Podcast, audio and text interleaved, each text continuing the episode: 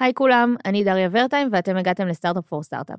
אנחנו בפרק נוסף של סדרת alternative שלנו, שזו סדרה שנולדה מתוך ההבנה שלכל חברת סטארט-אפ יש מסע ייחודי משלה, עם צמתים ובחירות שהופכות אותה למה שהיא.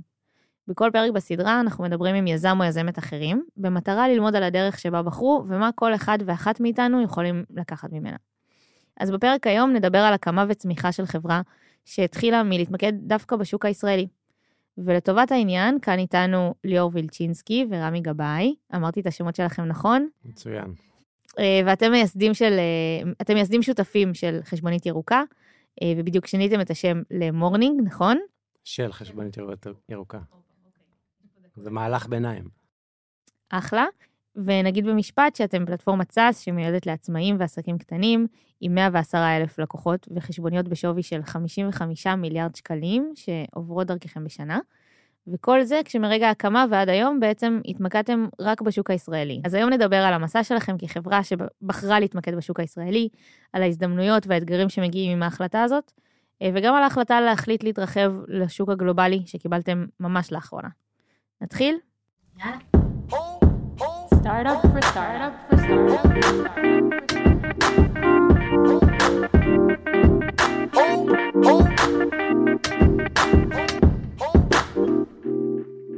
אוקיי, okay, אז לפני שנתחיל, תספרו לי ממש במשפט או שניים, מי אתם היום? קודם כל אנחנו פלטפורמה לעצמאים, פרילנסרים ומייקרו ביזנסס בעיקר, למרות שיש עסקים גם גדולים יותר. מספקים פתרונות שהעסק יכול לנהל את עצמו, להתנהל בצורה קלה ופשוטה, בתוך העולם העצמאי. אה, כל מה שקשור להכנסות שלו, הוצאות שלו, אה, קבלת תשלומים, כרטיס אשראי, עם פייפל או פיוניר, הם עובדים עם חו"ל, אפליקציות לאתרי e-commerce מוכרים כמו וויקס, שופיפיי, אצי, ווקומרס, ואנחנו מספקים את כל הפתרונות האלה על ידי הפלטפורמה שלנו, של מורנינג של חשבונית ירוקה. וחוץ מזה, טוב, תכף אנחנו גם נדבר על זה, על אה, קהילה ומעטפת מסביב לפלטפורמה, מספקים המון תוכן אה, לקהילה של עצמאים. זהו, אז אנחנו באמת נרחיב על זה עוד מעט. אה, אז אני רוצה באמת לקחת אתכם אחורה, 11 שנה אחורה, נכון? בערך, כן, אפילו טיפה, טיפה יותר. יותר. אוקיי, אז, אז בואו תספרו קצת איך התחלתם. הסיפור מעניין, כי אני בזמנו, היה לי חברות, אה, הייתי עצמאי שנים ארוכות, היה לי חברת פרויקטים וסטארט-אפ, וב... 2008 בערך היה את המשבר uh, בהייטק, והיה לי סטארט-אפ שלא הצלחנו לגייס עליו שוב כסף, ואמרתי, מה אני עושה עכשיו? ובקומה, איפה שהיינו, הייתה חברה קטנה, 20 עובדים, וויקס. Um, הסכמתי להיות שם פרילנסר, לעבוד שם בתור עצמאי, וכל חודש בעצם הגשתי לוויקס uh, חשבונית, והפתרון שהיה קיים אז, דרש ממני גם לרשום כל פעם מחדש את העבודה, את מה שעשיתי, וכשקיבלתי כסף, אז הייתי צריך להוציא שוב מסמך, ואמרתי, למה, למה זה מסובך? למה אין משהו פשוט? Uh, ניסיתי לעשות את זה בעצמי בהתחלה, לבד איזה כמה חודשים, ואז קלטתי שאני לא מצליח, לא מסתדר. באתי לליאור, אמרתי לה, תקשיבי, את חייבת לעשות את זה איתי ביחד. Uh, והיא אמרה לי בהתחלה, מה אמרת לי?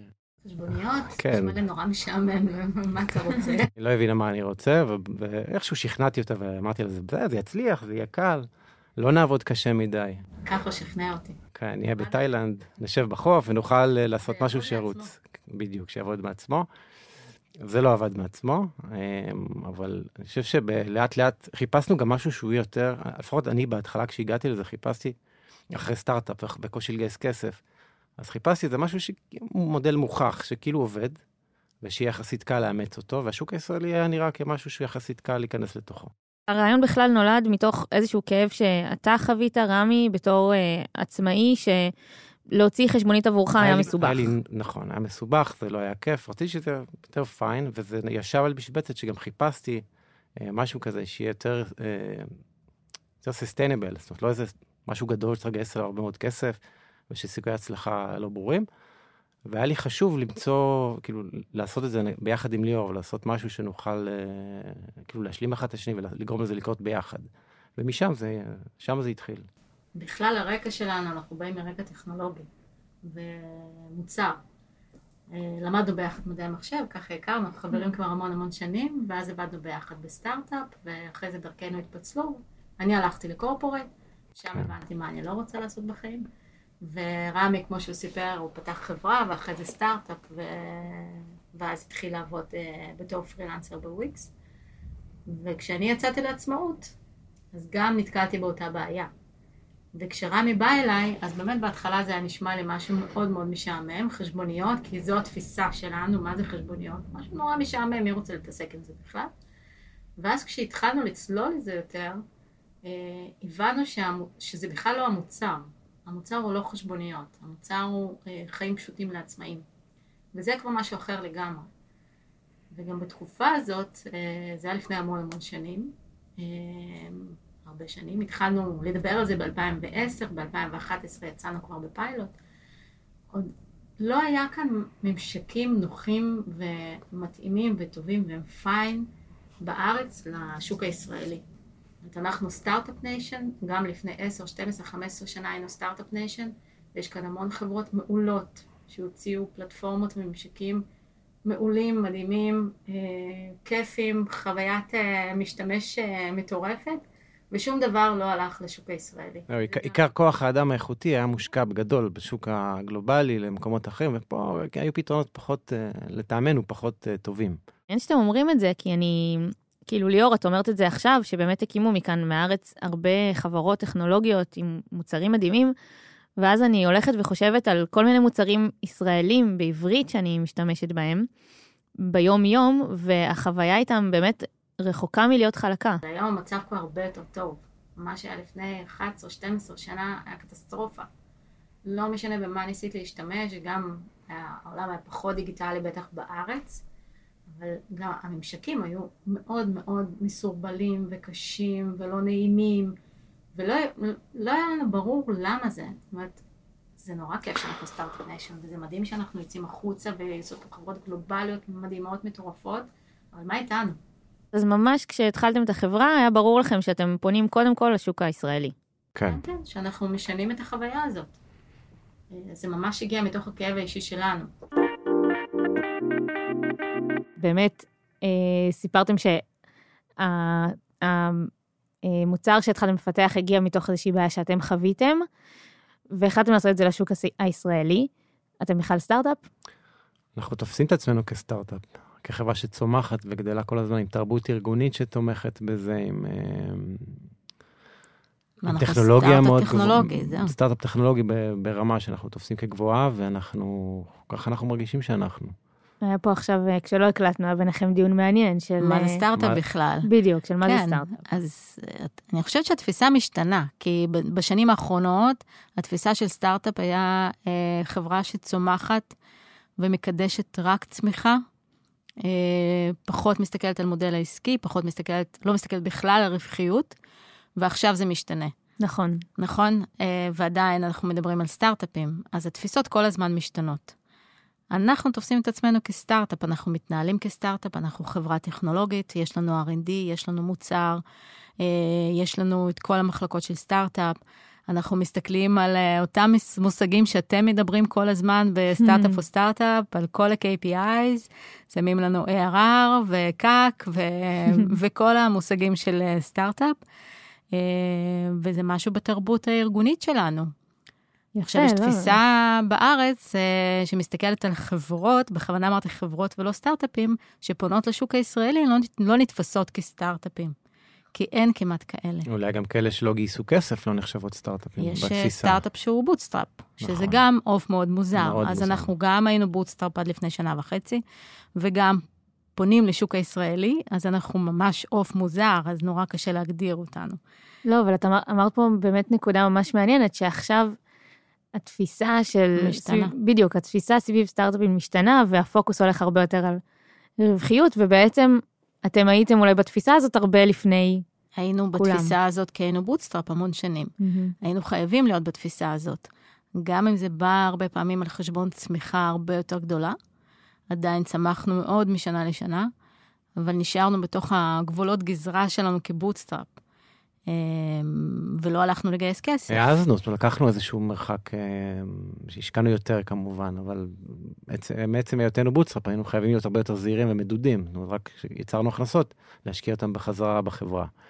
רמי, אתה אמרת ניסית להקים סטארט-אפ ולא הצלחת לגייס כסף, אז זה היה במחשבות שלך? בדיוק, הייתה לי איזושהי צלקת כזאת כשגייסנו כסף לפני 2008, וכשלא הצלחנו לגייס, אז בעצם כל העסק נתקע, ונאלץ למצוא מקורות הכנסה אחרים, כי העסק לא היה רווחי, לא היה בשום מודל אה, בר קיימא. וואי, זה ממש מעניין, כי זה, אתה מדבר ממש על המשבר הקודם ש, נכון. שהעולם נכון. חווה. ומה זה לימד אותך ואיך זה גרם לך להקים את החברה הזאת אחרת. אז נכון, הייתי מאוד, רציתי להיות, לנהוג במשנה זהירות ולחפש מודל שהוא, אה, ש, שהוא sustainable, שאפשר אה, לייצר ממנו הכנסות כבר ב-day, one. ואני זה אולי מה קצת, שעשינו. אז, אז זהו, אני אולי קצת קופצת קדימה, אבל אתם מרגישים שעכשיו כשהעולם נכנס למשבר הנוכחי, זה, אתם ראיתם את זה אחרת בגלל ההתנהלות של החברה שלכם? אנחנו, כל התפיסה שלנו, גם אחרי ההשקעה, הייתה אחרת לגמרי. אנחנו לא בעד לשרוף כסף בכל מחיר, אה, וגם אם הצמיחה תהיה טיפה יותר אה, אה, קטנה, אנחנו עדיין נסתכל על המודל העסקי, ואני כל הזמן במספרים, כל הזמן. כמה אנחנו מכניסים, מה ה-ARR שלנו, מה הצמיחה של ה-ARR, כמה אנחנו מוציאים, אנחנו יכולים לגייס עוד צוות מפתחים, או שאנחנו לא יכולים לגייס עוד צוות מפתחים? ואם כן, אה, לנהוג באחריות. וזה כל הזמן יושב שם, כי אחרי עשר שנים בתור bootstrap, זה משהו שלא יכול לצאת ממני. לא ממני ולא מרמי. משהו שהוא מוטמע כבר. זה מוטמע מאוד עמוק בתוך התרבות שלנו, בתוך, ה, בתור חברה, בתור, בתוך הניהול שלנו, של החברה. אנחנו מסתכלים על אה, הכנסות מול הוצאות, גם על הצמיחה, אבל לא רק. אני רוצה שוב פעם להחזיר אתכם אחורה, אוקיי, אז ביססנו שאתם סטארט-אפ במהות, בתרבות, בטכנולוגיה, ועדיין, למה לבחור להתמקד רק בשוק הישראלי? נכון שעכשיו אתם כבר עם הפנים החוצה, אבל עדיין עשר שנים אולי יותר, זו תקופה מאוד מאוד משמעותית, שבה גדלתם רק בארץ. בסוף הצלחתם להבין שאתם פותרים איזשהו, איזושהי בעיה אמיתית, למה לא ללכת גם אני החוצה? חושב שלאורך הדרך היו לנו הזדמנויות ללכת לעוד מקומות, זאת אומרת, לחשוב גם על אה, שוק גלובלי. ואני חושב שתמיד רצינו, קודם כל, צמיחה, גדילה ודבר כזה, זה משהו שצריך לדעת לעכל אותו, אבל שחברה מסוגלת גם להכיל אותו. והרגשנו שיש לנו עוד כל כך הרבה מה לעשות כאן בארץ, כאילו לגדול כאן, להתבסס כאן, יש פה שוק לדעתי, שוק, אה, שוק מדהים. לא קטן בכלל. הוא לא קטן. אז אם תסתכלי על שוודיה, אנחנו לעשות. באותו גודל כלכלה, בסופו של דבר, אפילו יותר גדולים, אם אני לא טועה בתמ"ג. אז רצינו למקסם את, אה, את סט הכלים שלנו כאן, וגם אנחנו מחוברים, אנחנו עצמאים שנינו כל הזמן, אנחנו מחוברים ל- לקהילה הזאת, לסטייט אוף מן הזה של להיות עצמאי. אז מה, אנחנו- כאילו, מה היו השאיפות כשהקמתם את החברה? לאן קיוויתם להגיע? אה, אנחנו לא חשבנו שנגיע לאיפה שאנחנו היום. זאת אומרת, אנחנו הלכנו עקב בצד אגודל, כל פעם הסתכלנו קצת קדימה, לא כל כך הרבה קדימה, אה, וגדלנו לאט-לאט, ובשנים האחרונות, אני חושבת מ-2017, 2018, התחילה צמיחה מואצת מאוד. עד אז היינו שבעה עובדים, עשרה עד עובדים. 2018, אני ש- חושב, כן. תחילת 18 היינו שבעה עובדים. וואו. זאת אומרת, לקח לנו הרבה שנים בכלל לבנות את עצמנו בתור אה, אנשים, בתור מנהלים, בתור אה, לבנות את החזון שלנו, להבין מה יש לנו בידיים ומה אפשר לעשות עם זה. ומ-2018 ממש התחלנו לעוף אה, בקצב הרבה יותר גבוה. היום אנחנו עם 105 עובדים. אה, זו צמיחה מאוד משמעותית אז בפרק זמן קצר. אז אם אנחנו מסתכלים באמת על 11 שנים, אז יכול להיות שזה, הצמיחה הייתה איטית. אבל אם נסתכלת על השנים האחרונות, בסביבות 2018, זה ארבע שנים, הצמיחה הייתה מואצת אה, מאוד גדולה, ובאמת צריך לדעת להכיל את זה. אה, גם מבחינת תרבות ארגונית, להשאיר את אותו DNA שהיה אצלנו בהתחלה, להצליח להשאיר אותו גם כשהחברה גדלה, ולהישאר ממוקדים. מאוד פחדנו לאבד את הפוקוס, להתפזר ולאבד את מה שיש לנו כאן. זהו, אז, אז באמת בזה אני רוצה להתמקד, כי אני, אני מסתכלת, אני, אני חושבת על עוד הרבה סטארט-אפים אחרים, שהדבר הראשון שהם עושים זה לגייס כסף, זה לגייס עובדים ולנסות אה, ללכת על השוק הכי גדול, הרבה פעמים זה ארצות הברית, לפעמים זה יהיה אולי אירופה, אבל לרוב הפנים הם ישר החוצה בשביל באמת להראות את הצמיחה. הענקית הזאת. מה היה חשוב לכם בשנים הראשונות שגרם לכם לא לעשות את זה? היה לנו חשוב, אה, הכי חשוב, לבנות מוצר מעולה, שאנשים ממש יאהבו להשתמש בו, שהוא יעזור, יקל על החיים שלהם, ובשביל זה עשינו את זה כאן, כי כאן אנחנו מכירים את הכאבים. זה באמת בא מתוך הכאב האישי שלנו. וידענו איך לפתור את זה. ידענו מה צריך לעשות. אני לא מכירה את, uh, את העצמאים בארצות הברית, אני לא יודעת איך הם מתנהלים, מה הם חווים. Uh, אני יכולה לבדוק את הרגולציה, אני יכולה לבדוק את החוקים היבשים, אבל אני לא ארגיש באמת מה הם צריכים ומה הם חווים. כאן שנינו הרגשנו את זה. אנחנו ממש יודעים מה עובר על, אה, על אותו עצמאית ואותה עצמאית ואותו בעל עסק, ועם מה הוא מתמודד ביומיום, עם הבירוקרטיה, עם ניהול העסק, עם כל הדברים מסביב שהוא צריך לעשות כשהוא נכנס לעצמאות. ובחו"ל אין לי את הידע הזה כרגע. לא, האמת שזה... א', אני חושבת על הצוות שלנו, זה מצחיק, אה, על סטארט-אפ פור סטארט-אפ, כי גם לנו בשנה האחרונה, ודיברנו על זה קצת אה, בפרקים אחרים בפודקאסט, הייתה, היה את הרצון הזה בהתחלה להמשיך ו- ולהתפתח גם גלובלית, ו- וכשהתחלנו לעשות את זה, לאט לאט הבנו שאנחנו לא מכירים את, ה- את הקהל שלנו שם, זה לא הקהל הישראלי, זה לא היזמים והיזמות כאן בארץ, שאנחנו מכירים את הכאבים שלהם, ואנחנו בשבילם יוצרים את התוכן הזה. אז את יודעת בדיוק על מה אנחנו מדברים. ממש, זה ממש זה, וזו הבנה שנחתה לנו ב... איפשהו לפני כמה חודשים. אני חושב שהרגשנו גם הרבה יותר שייכים כאן בתוך הזירה הזאת של עצמם, היה לנו הרבה יותר קל גם לפעול מול האנשים שאנחנו מכירים ואיך שהם פועלים. וגם מול הרגולציה, זה היה, ללכת עכשיו לשוק גלובלי, זה באמת היה באיזשהם שלבים מסוימים חוסר פוקוס ביחס לגודל החברה גם שהייתה לנו. לא, גם בסוף אתם אומרים משהו שהוא, שהוא נכון. אתם אומרים, יש פה בעיה. יש אנחנו פה לא בעיה. צריכים לעבוד בלהוכיח שאנחנו פותרים בעיה שאולי לא קיימת, שגם זה קורה הרבה פעמים לסטארט-אפים, שהם לא מוצאים product market fit, או לא מוצאים באמת, יש להם מוצר ממש טוב שלא פותר באמת בעיה אמיתית לאף אחד. יש כאן בעיה, יש כאן שוק שהוא מספיק גדול, כי בסוף גם אולי גם על זה נדבר, לקחתם שוק שבעצם הוא, הוא ענק בארץ, זה לא איזה נתח שוק שהוא אה, מאוד מצומצם. נכון. אז למה לא להתחיל ו- ולפתור את הבעיה שאנחנו מאוד מאוד מכירים ומודעים אליה. כי זה גם scale, בסופו של דבר שאתה מגייס כסף גדול ואתה רוצה ללכת אה, מ- VC ואתה רוצה ללכת לשוק אה, הרבה יותר גדול. השוק הישראלי הוא עדיין מצומצם בסקייל הזה, אבל במקום שבו אנחנו היינו, לנו זה הרגיש הרבה יותר טבעי. כי להיות כאן, לפתור את הבעיה כאן, ואת רואה, השוק הזה, יש עוד הרבה לאן לגדול. אז אני, ואני עדיין רוצה להקשות עליכם, אז נגיד עשיתם את זה שנתיים, שלוש, ארבע, ראיתם שאתם בונים מוצר מעולה, פתרתם אותו, למה לא אז לפרוץ החוצה? כי אז הבנו שהמוצר שבנינו הוא מעולה, אבל הוא לא מספיק, ואז צריך להוסיף לזה פתרון, עוד פתרון ועוד פתרון ועוד פתרון, וזה לא נגמר. זאת אומרת, יש המון פתרונות שאנחנו רוצים להוסיף אה, למוצר שלנו, לפלטפורמה שלנו. גם היום יש לנו roadmap לשנים קדימה. Mm-hmm. אנחנו ממש יודעים מה, מה אנחנו רוצים לעשות, מה אנחנו צריכים לעשות ומה ה users שלנו צריכים. יותר קסם לנו, אני חושב, ה ecosystem של העצמאים. זאת אומרת, במקום לקחת את פתרון צר וקטן ולצאת איתו גלובלית, רצינו לכסות יותר טוב את העולם הזה של העצמאים ומה שהם צריכים. במקום לצמוח אה, רוחבית, נגיד, לכמה שיותר כן. משתמשים, לצמוח... אה... גם לעומק, וגם, כאילו, גם עם הרבה מוצרים. גם וגם, אבל, אבל בסוף עצמאי יש לו הרבה כאבים, כמו שאנחנו יודעים, אז זה לא, זה התחיל בחשבוניות וזה עבר להוצאות ולדוחות ולתקשורת מול uh, רואי חשבון, ואחר כך זה עבר לגביית תשלומים ולאופן בנקינג והמון המון דברים שהעצמאי זקוק לו. והרגשנו, אני חושב שזה עוד לא מספיק uh, יציב כדי לקחת את זה גלובלית. כדי לבוא ולעשות, זה לא, לא ישר... יציב, אבל, אבל יש עוד הרבה מה לעשות. ה offering היה צריך לגדול עוד. גם כשהתחלנו לעשות מחקר שוק, לצאת החוצה, הבנו שאנחנו צריכים לעבות את המוצר שלנו לפני שאנחנו יוצאים. ו... אה, למה? כי היה חסר שם אה, חיבורים, אה, תראי, בעולם הרשויות הרבה יותר מתקדמות. יש API ים, נגיד בגרמניה יש API ים לרשויות המס, ו open banking באירופה פועל כבר כמה שנים. אה, גם הייתה שם התחלה קשה, אבל זה כבר קיים. והרגשנו שחסר לנו בשביל לצאת החוצה, אנחנו צריכים להשלים את החיבורים האלה ואת המוצרים האלה ולעשות דברים יותר אוטומטיים, משהו שכאן עדיין אה, לא קיים כל כך. אנחנו עובדים על זה, אבל אנחנו, אנחנו נגיע לשם.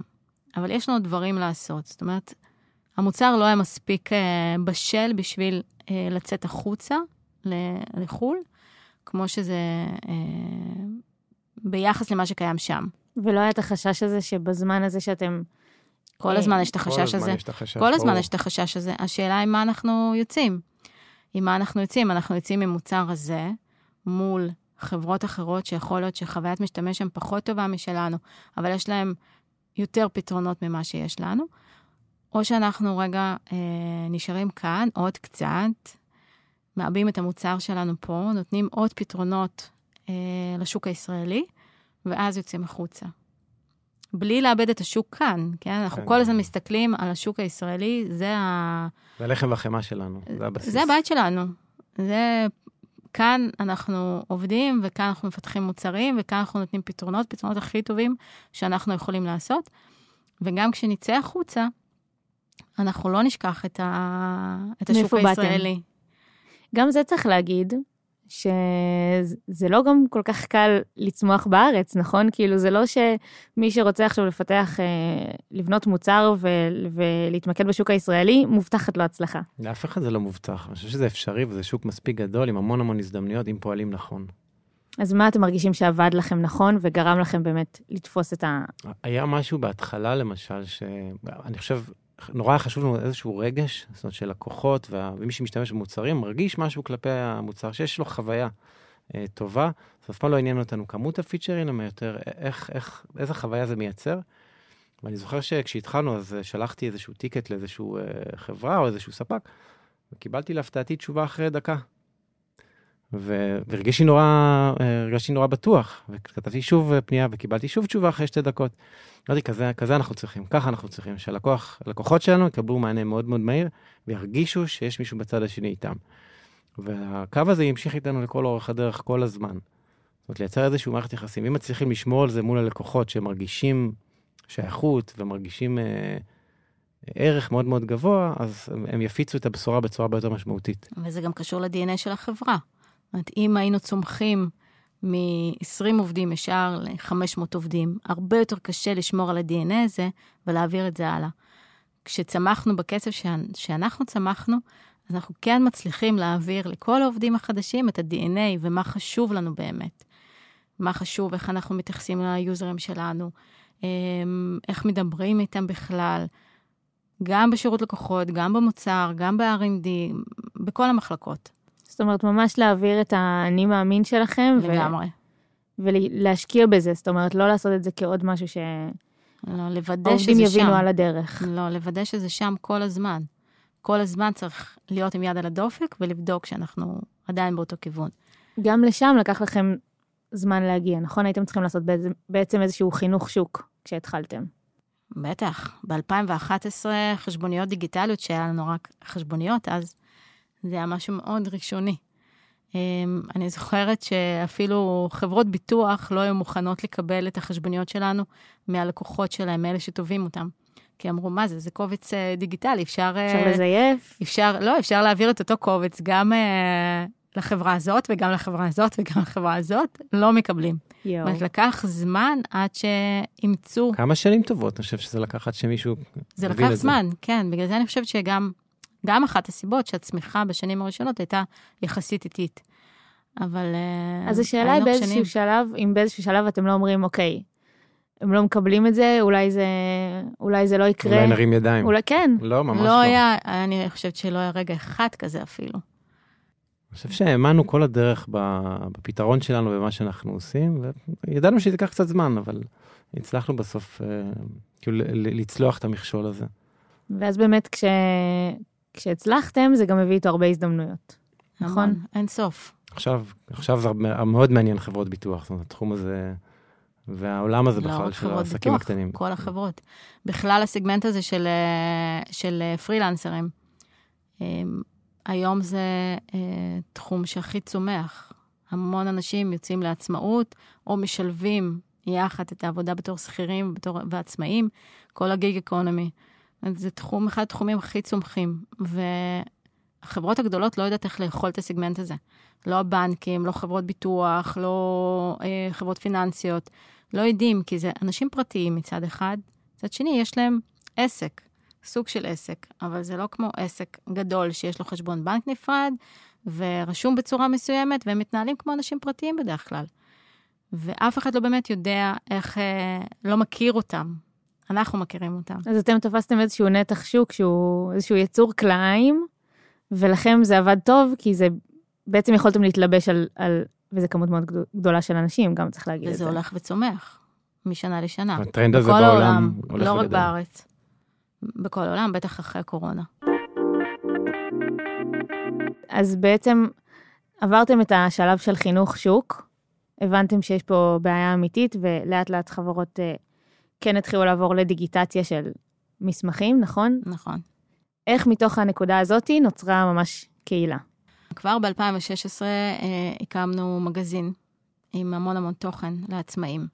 כתבנו מאמרים, שני מאמרים בחודש, כל פעם בנושא אחר שמעניין את העצמאים.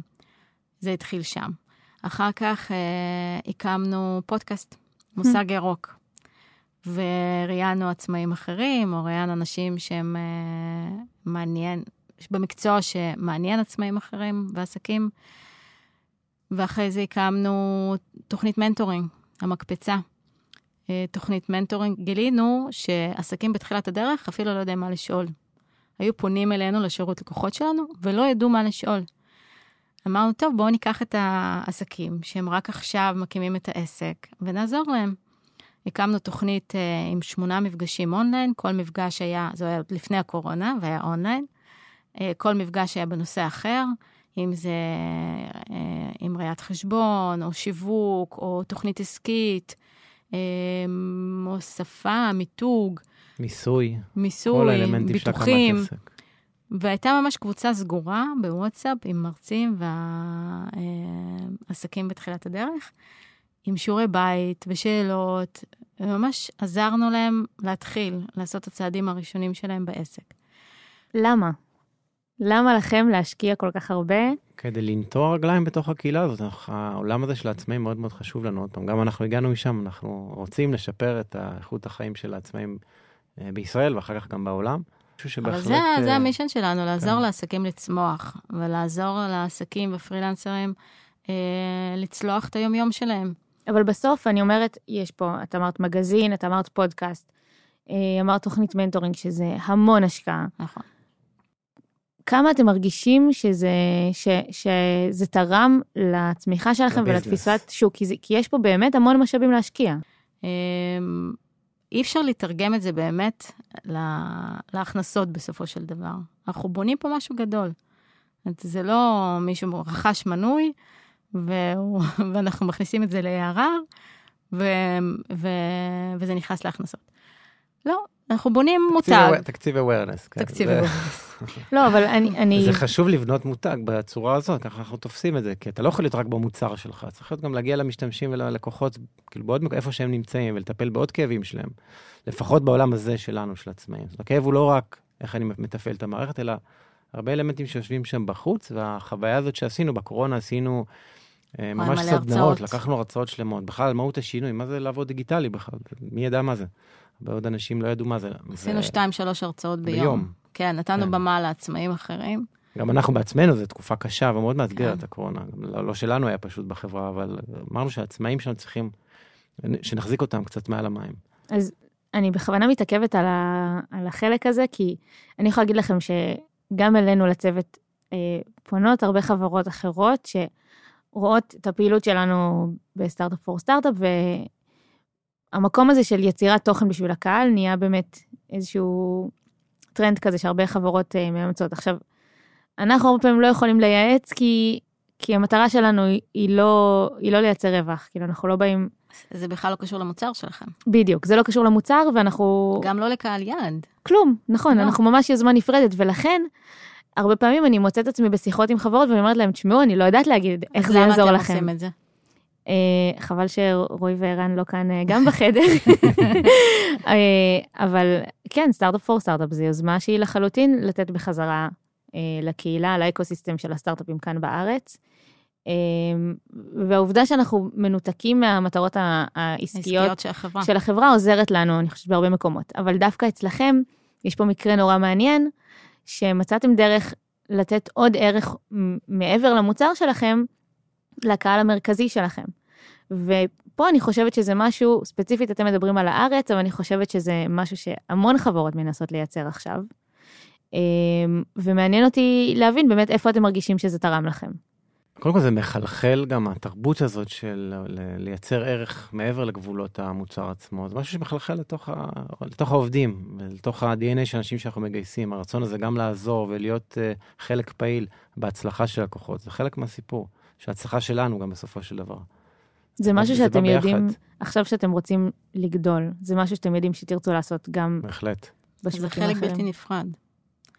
זה חייב לבוא ביחד, כי אנחנו לא עושים את זה בשביל שורת רווח, בסופו של דבר. זה חשוב, כן? החברה צריכה לצמוח, וזו חברה... אה, לא, היא תצמח יותר אם בדרך הזאת, ככה אבל, אנחנו אבל מאמינים. המישן שלנו באמת הוא הרבה יותר גדול מזה. באמת לעשות משהו חשוב, משהו בעל ערך, משהו שעוזר המון לקהל יעד שלנו. בואו נדבר על, אה, על גיוס כסף, נכון? כי זה משהו שעשיתם רק לאחרונה. נכון, שנה וחצי. אז לפני שנה וחצי גייסתם בפעם הראשונה כסף, אחרי נכון. שאתם פועלים בערך עשר שנים. מה גרם לכם לצאת לגיוס אחרי כל כך הרבה זמן? דיברנו על זה. אנחנו לא. באמת יצאנו לגיוס. הגיוס יצא אלינו. אמ, לא, אנחנו, אנחנו מדי פעם היינו מקבלים אה, הצעות כאלה ואחרות, אה, או מחברות גדולות, אה, להיכנס כשותפים לחברה שלנו, או מקרנות, או ממשקיעים פרטיים, וכל פעם משהו עצר אותנו. החברות הגדולות, אה, אה, החשש שלי תמיד היה שזה לא... האסטרטגיה שלנו לא תתאים לאסטרטגיה שלהם, ובסוף תהיה איזושהי התנגשות. ולנו יש דרך מאוד ברורה לאן אנחנו הולכים. ועם אחרים פשוט לא הרגיש נכון, עד שפורטיסימו הגיעו. אה, ונפגשנו איתם, עם אה, את הפגישה ממש לא פורמלית, לא הכנו שום דבר, לא באנו עם מצגת, לא באנו עם... אה, אתם לא, זה לא. שקיבלתם החלטה לא לצאת לגייס כסף. כאילו, לא, החלטנו, ידענו שכנראה אחד השלבים הבאים במסע של החברה זה לגייס כסף כדי לגדול משמעותית יותר מהר. ו... אבל לא, לא שפעלנו בנושא ועשינו road show. לא, זה- בדיוק החלטנו שאנחנו מתחילים לשבת על זה ברצינות, ומחליטים מה נכון לנו. ואז מצאתי הודעה בלינקדאין, לא? כן. שאלתי קצת, הודעה ישנה. אז זה דרך הודעה בלינקדאין, שפשוט אה, קרן פנתה אליכם, כן, והחלטתם... כן, בדיוק אה, ככה. ואז נפגשנו, והיה חיבור מאוד מאוד טוב. היה חיבור ממש אה, חזק, זה הרגיש נכון. עשינו כמה וכמה פגישות בשביל להבין שהם מבינים את האג'נדה שלנו, ואנחנו מבינים את האג'נדה שלהם, ושזה מתחבר ביחד, ולראות מהי ה-value בכלל מהחיבור הזה, מעבר להשקעה הכספית. כי הם מביאים המון ערך. לא היה לכם חשש שאחרי כל כך הרבה זמן שאתם רגילים להיות מקבלי ההחלטות היחידים, היה לנו, ברור שהיה, בטח. היה לנו. אז איך, איך מתמודדים עם זה? הרגשנו נוח, אני חושב שהבטן הרגישה נוח בסיפור, והיה איזשהו תהליך מדורג שלקח זמן, של הבשלה ושל אה, שיחות משותפות, שבס- שבסוף הגענו למסקנה, הרגשנו בטוחים מספיק ללכת לשם. גם היינו כנים איתם. היינו לגמרי. כנים החששות שלנו, ועל הדרך, ולאן אנחנו רוצים להגיע, ו... והרגשנו שיש חיבור טוב. אני אפילו קצת מופתעת ש... שאתם אומרים שקיבלתם הצעות, כי אני בראש שלי, מה שמכירים על אה, VCs וקרנות באופן כללי זה שהם תמיד מחפשים לראות גם את הצמיחה המאוד מאוד מהירה וגדולה, וגם הפנים החוצה. אז איך זה, איך זה יתכנס כשאתם בעצם חברה שעושה דברים ממש אז אחרת? בחרנו שותף שהוא, שזה עולה בקנה אחד, זאת אומרת, פורטיסימו כ private equity, אז פחות מקדשת את הצמיחה בכל מחיר, אלא באמת את ה- DNA שאנחנו הגענו איתו, של צמיחה מאוזנת. זאת אומרת, תמיד להסתכל גם על הוצאות וגם על הכנסות. אני חושב שברמת החיבור, זה היה מאוד מאוד חשוב לנו, לה- להבין שזה לא רק אה, כסף שנכנס פנימה ומתחיל לעבוד, אלא אנשים שנכנסים איתנו ועובדים איתנו ועוזרים לנו לגדול ולהשתפר. ושותפים לחזון שלכם. שותף, כן, לגמרי, לגמרי. שותפים מלאים לחזון שלנו. זה אחד הדברים החשובים. ול, ול, וגם ב-DNA ובתרבות ה- בתרבות שלנו. זה מאוד מאוד חשוב לנו. איך זה מבחינת גיוס עובדים? כי זה גם, אתם קצת אה, גם איזשהו... אה, אתם סטארט-אפ, אבל אתם בארץ, ואיך עובדים זה מסתכלים על מורכב. זה. It's complicated. זה מורכב מאוד. אמ, גם השם שלנו, עד לפני המיתוג מחדש, עד לפני מורנינג, מי שלא הכיר אותו עדיין, ויש כאלה, נגיד מפתחים שהם לא עצמאים, הם עובדים בתוך אה, סטארט-אפים, בתוך חברות, הם לא ממש מכירים. ומה... זה גם מה, את חושבת low-tech. שומעת אה, חשבונית ירוקה? את חושבת על איזשהו משרד עם אה, קלסרים? נכון, רואי חשבון כאלה. כן, כזה. זה גם שם מאוד ישראלי, כן? נכון, בעברית, שזה. גם היה חשוב לנו. אז אה, היה לנו קושי לגייס. מי שכבר הגיע למשרד לרעיון, נשאר. קלט את ה vibe, הבין שזה כל כך רחוק באמת ממשרד עם קלסרים ומשרד רואי חשבון, הבין שזו חברה טכנולוגית וחברה וסטארט-אפ, וסטארט-אפ בצמיחה. אז, אה, אז ברגע שמגיעים אלינו למשרד, מבינים את זה ישר. אבל בכל זאת אני יכולה לדמיין אה, עובדים שקוסם להם אה, לעבוד בשוק- סטארט-אפ גלובלי. סטארט-אפ גלובלי. כן. אז, אז איך בכל זאת משאירים אותם? אני חושבת שאנשים מחפשים היום משמעות. לעשות משהו משמעותי שמשפיע על אנשים אחרים. לוקח זמן שמבינים שזה מה שאנחנו מציעים. כי אנחנו באמת משפיעים על המון אנשים, משנים את החיים שלהם. ומי שנמצא בתוך החברה, הוא מרגיש את זה ביומיום. אמ, אז, אז אני חושבת שזה לא פחות חשוב מלהיות בחברה גלובלית. את- ממה היום-יום שלך מורכב? על כמה אנשים את משפיעה? זה- לגמרי, גם באמת אולי ב... העובדה שאתם יושבים בארץ וכל השוק הוא בארץ, אז אני מתארת לעצמי שהפידבק שאתם מקבלים הוא מיידי. הוא מיידי, מכולם. הוא, הוא גדול, הוא מפה לאוזן בטוח, גם... הרבה, זה חלק משמעותי מהצמיחה שלנו. כאילו, אנשים מספרים לאחרים, מספרים לאחרים, וככה זה מופץ. הצמיחה האורגנית שלנו מאוד גבוהה. כן, שזה משהו שמן הסתם אפשר לייצר ב...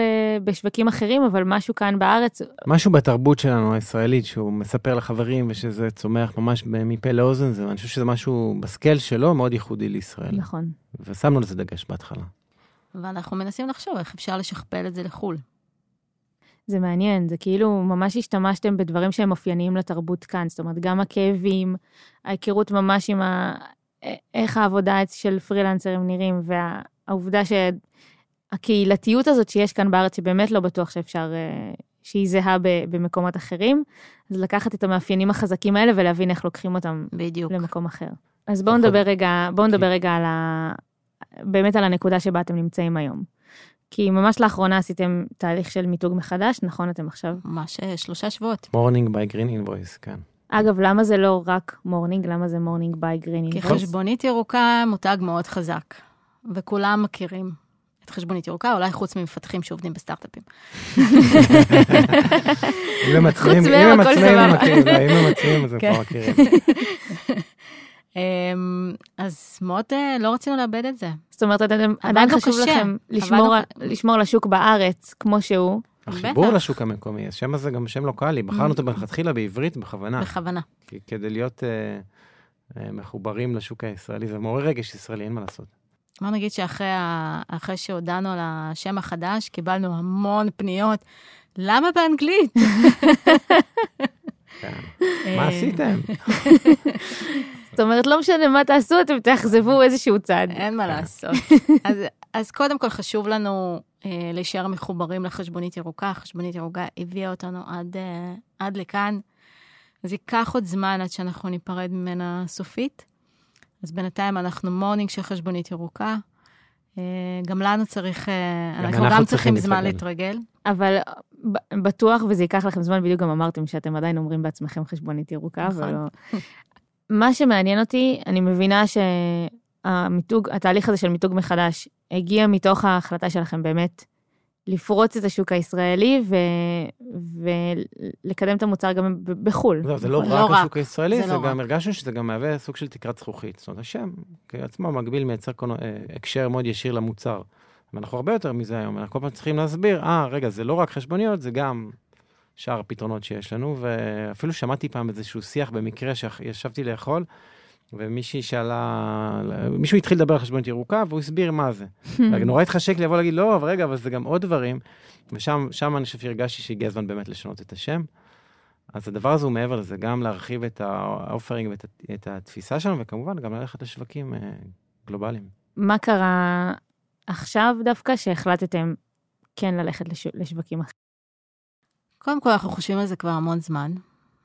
כבר כמה שנים, אבל uh, כמו שאמרנו, היה חשוב לנו להישאר ממוקדים, ויש פה עוד המון דברים לעשות. Uh, עכשיו אנחנו מרגישים, קודם כל, אנחנו כבר לא רק שנינו ולא עשרה עובדים, אנחנו מעל 100 עובדים. אפשר להכיל את זה, אנחנו מבינים מה זה צמיחה, אנחנו מבינים מה זה תרבות ארגונית. אנחנו צריכים לפצח את השוק שאליו נרצה להיכנס. אבל זה לא משהו שתמיד ירגיש כאילו זה לא הזמן. אני... את כן, צודקת, לגמרי, צודקת. לגמרי. כן. זה מהלך ענק, נכון. ו...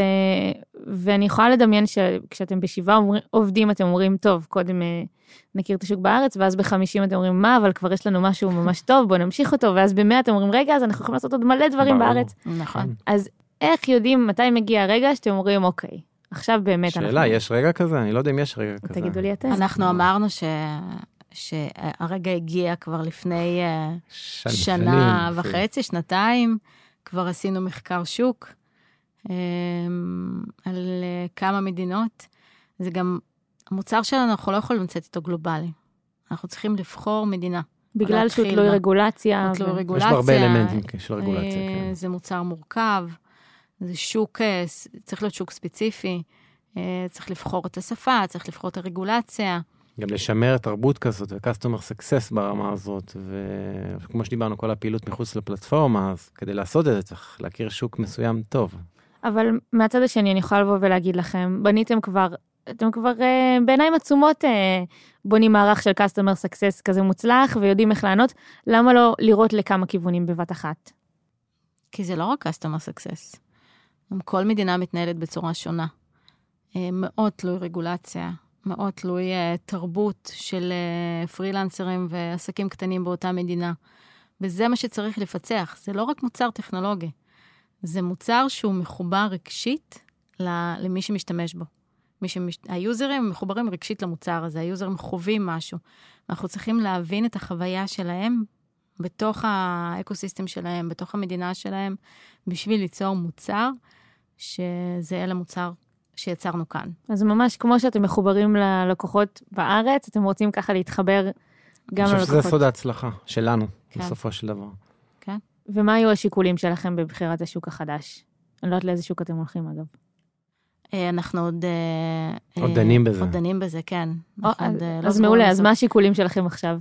אמ, גודל השוק, אה, כובד הרגולציה, אה, טכנולוגיה, חיבורים אה, לרשויות המס המקומיות, לאופן בנקינג. אה, הקצב צמיחה של שוק כזה, צמיחה. כמה מאמצים בו מוצרים דיגיטליים וכמה פחות. אבל גם כאן חשוב להגיד, זה לא בהכרח, אה, טוב, סיימתם עם ישראל, עכשיו ארצות הברית. זה לא בהכרח. לא לא בהכרח. בהכרח, לא. שוק, העולם מאוד מגוון. אז מבחינתכם לעשות את ישראל, ואחר כך את שוודיה, ואז את... הנה, נתתי לא יודעת לכם בשוודיה, לא אם אבל כן, גדולה, אבל אירופה, אבל אה, אירופה אה, אירופה, גדולה, אנחנו כן מסתכלים על מדינות באירופה. מה... יש דברים שהבנתם שעבדו ממש טוב בארץ, אבל תצטרכו לעשות אחרת?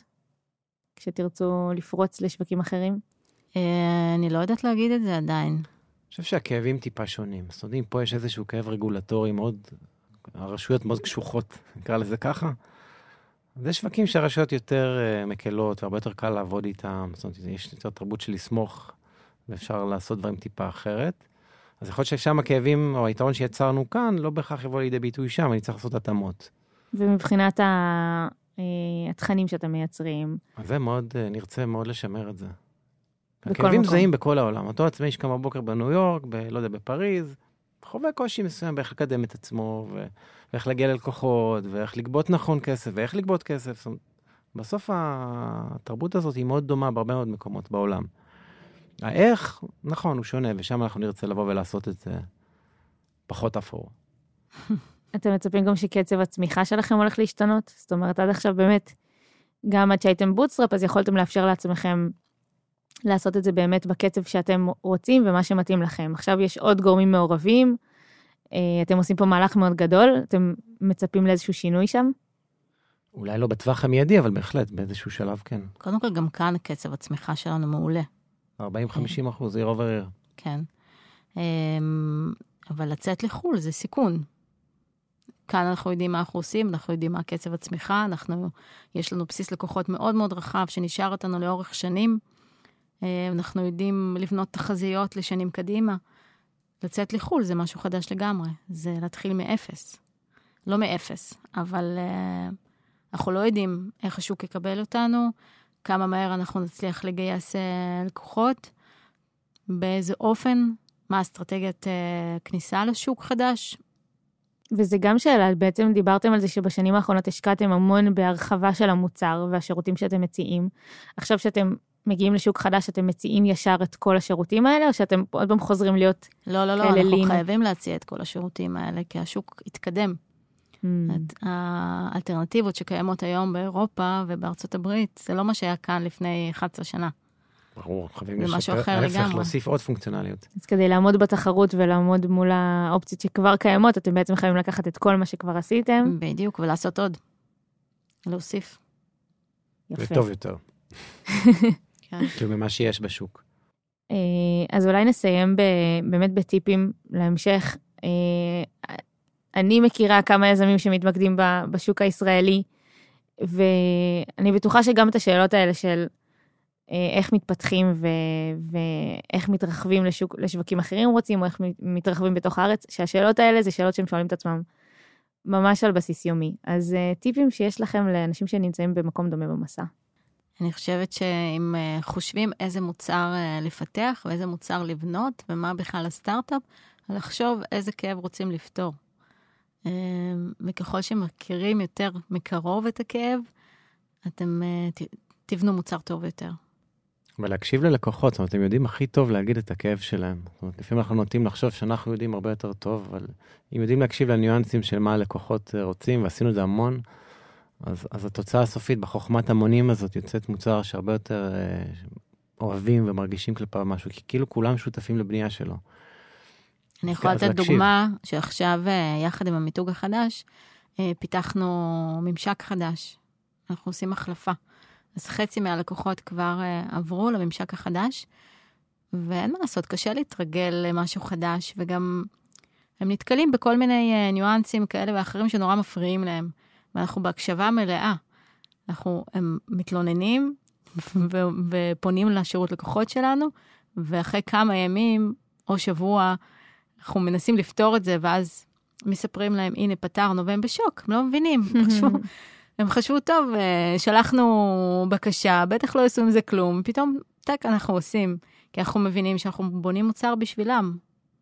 הם יודעים הכי טוב מה עובד להם ומה לא. גם שלב באבולוציה של מוצר, צריך לזכור את זה, שכאילו אתה מתכנן, עושה, אתם, אנחנו מעלים משהו, אבל אני חושב שבסוף ה- לש- לתת לקהילה להיות חלק מההשפעה על המוצר הזה, מביא אותו למקומות אחרים. מה שאני לוקחת מהשיחה איתכם זה, אה, א', החוסר אה, חוסר הסכמה או חוסר רצון להתפשר על מה, ש, מה שמתאים לכם. נכון. אה, העובדה שלא גייסתם כסף, העובדה ששמתם דגש על רווחיות מהרגע הראשון, העובדה שבחרתם להתמקד בשוק ישראלי, שזה לא מובן מאליו, וזה הביא אתכם מאוד מאוד מאוד רחוק. אה, כל הדברים האלה הם מעוררי השראה בעיניי, באמת, כי זה... הרבה אנשים, תודה. באמת, אני, הרבה אנשים מקימים סטארט-אפ בשביל להקים סטארט-אפ, וזה בסדר, זה, זה אגב, זו סיבה מאוד לגיטימית, אבל זה, לא- היא לא בהכרח תביא לכם את ההחלטות הכי נכונות. אה, וזה נשמע שהייתם מאוד מאוד נאמנים לעצמכם לאורך כל הדרך. אה, וגם, השתדלנו מאוד. וגם ההיכרות הזאת עם השוק, זאת אומרת, ה... זה נשמע שאתם מכירים אותם ברמת ה... אנחנו כאלה. אז זה אתם, בדיוק. אנחנו. זה אנחנו. זה אתם. אה, אז ההיכרות הזאת וההזדהות הזאת והחוסר התפשרות להביא להם את מה שהם באמת צריכים, אני חושבת שזה גם סופר מעניין לראות לאן זה, לאן זה הביא אתכם ואת המוצר, ו, ועכשיו גם יהיה מאוד מעניין לראות את המסע אותנו. שלכם קדימה. גם אותנו זה מאוד מעניין. לאן מסקרן נגיע. מאוד. כן. בסדר, עוד... אה, אנחנו רק בהתחלה, אנחנו אומרים את זה. לא מעט. עד לגמרי. כמה שאפשר להגיד את זה אחרי עשר שנים. אז רגע לפני שנסיים, אה, אני אזכיר שאם יש לכם שאלות לנו או לרמי ולליאור, אתם מוזמנים לשאול אותן באתר שלנו או בקהילה בפייסבוק, גם לנו יש קהילה. יש לכם אחלה קהילה, מאוד אה, פעילה. נכון. אה, ואם אתם רוצים לדעת כל פעם שיוצא פרק חדש, אתם מוזמנים לעקוב אחרינו בכל אחת מהאפליקציות. תודה רמי. תודה. תודה ליאור. תודה דריה. היה כיף. תודה שהאזנתם. Oh, oh.